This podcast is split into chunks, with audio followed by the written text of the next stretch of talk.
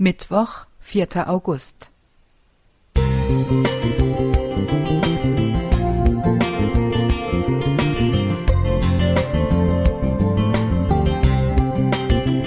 Ein kleiner Lichtblick für den Tag.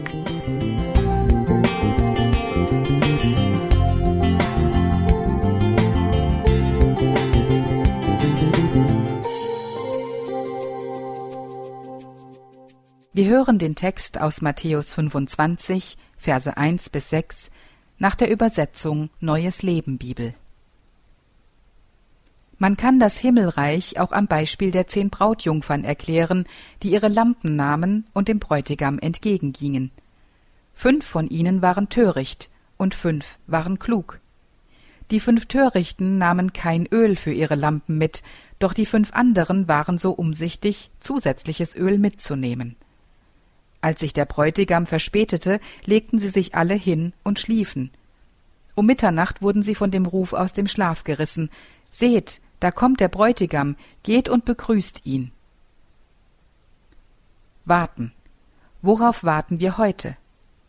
Als ich in den 80er Jahren mit dem Auto durch die Sahara fuhr und wir eine Panne hatten, machte sich einer von uns auf den Weg nach Algier, um die notwendigen Ersatzteile zu besorgen.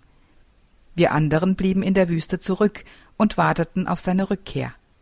Wir kalkulierten eine Woche bis zur Rückkehr des Freundes, aber die Zeit verstrich. Es gab damals noch nicht die heutigen modernen Kommunikationsmittel, doch plötzlich an einem Abend war unser Freund zurück. Das Warten hatte sich gelohnt. Es gibt viele Dinge, auf die wir warten. Manchmal lohnt sich das geduldige Ausharren, manchmal auch nicht.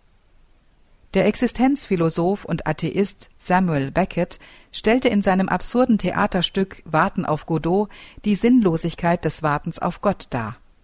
Zwei Landstreicher warten und warten, doch Godot, sie wissen nicht einmal, ob es ihn gibt, kommt nicht. Jesus erzählt das heute angeführte Gleichnis kurz vor seinem Tod und weist an vielen Stellen auf seine zweite Ankunft hin, auf die wir als Christen warten. Äußerlich waren die Brautjungfern sicherlich nicht zu unterscheiden, auch den Ölstand der Lampen konnte man von außen nicht messen.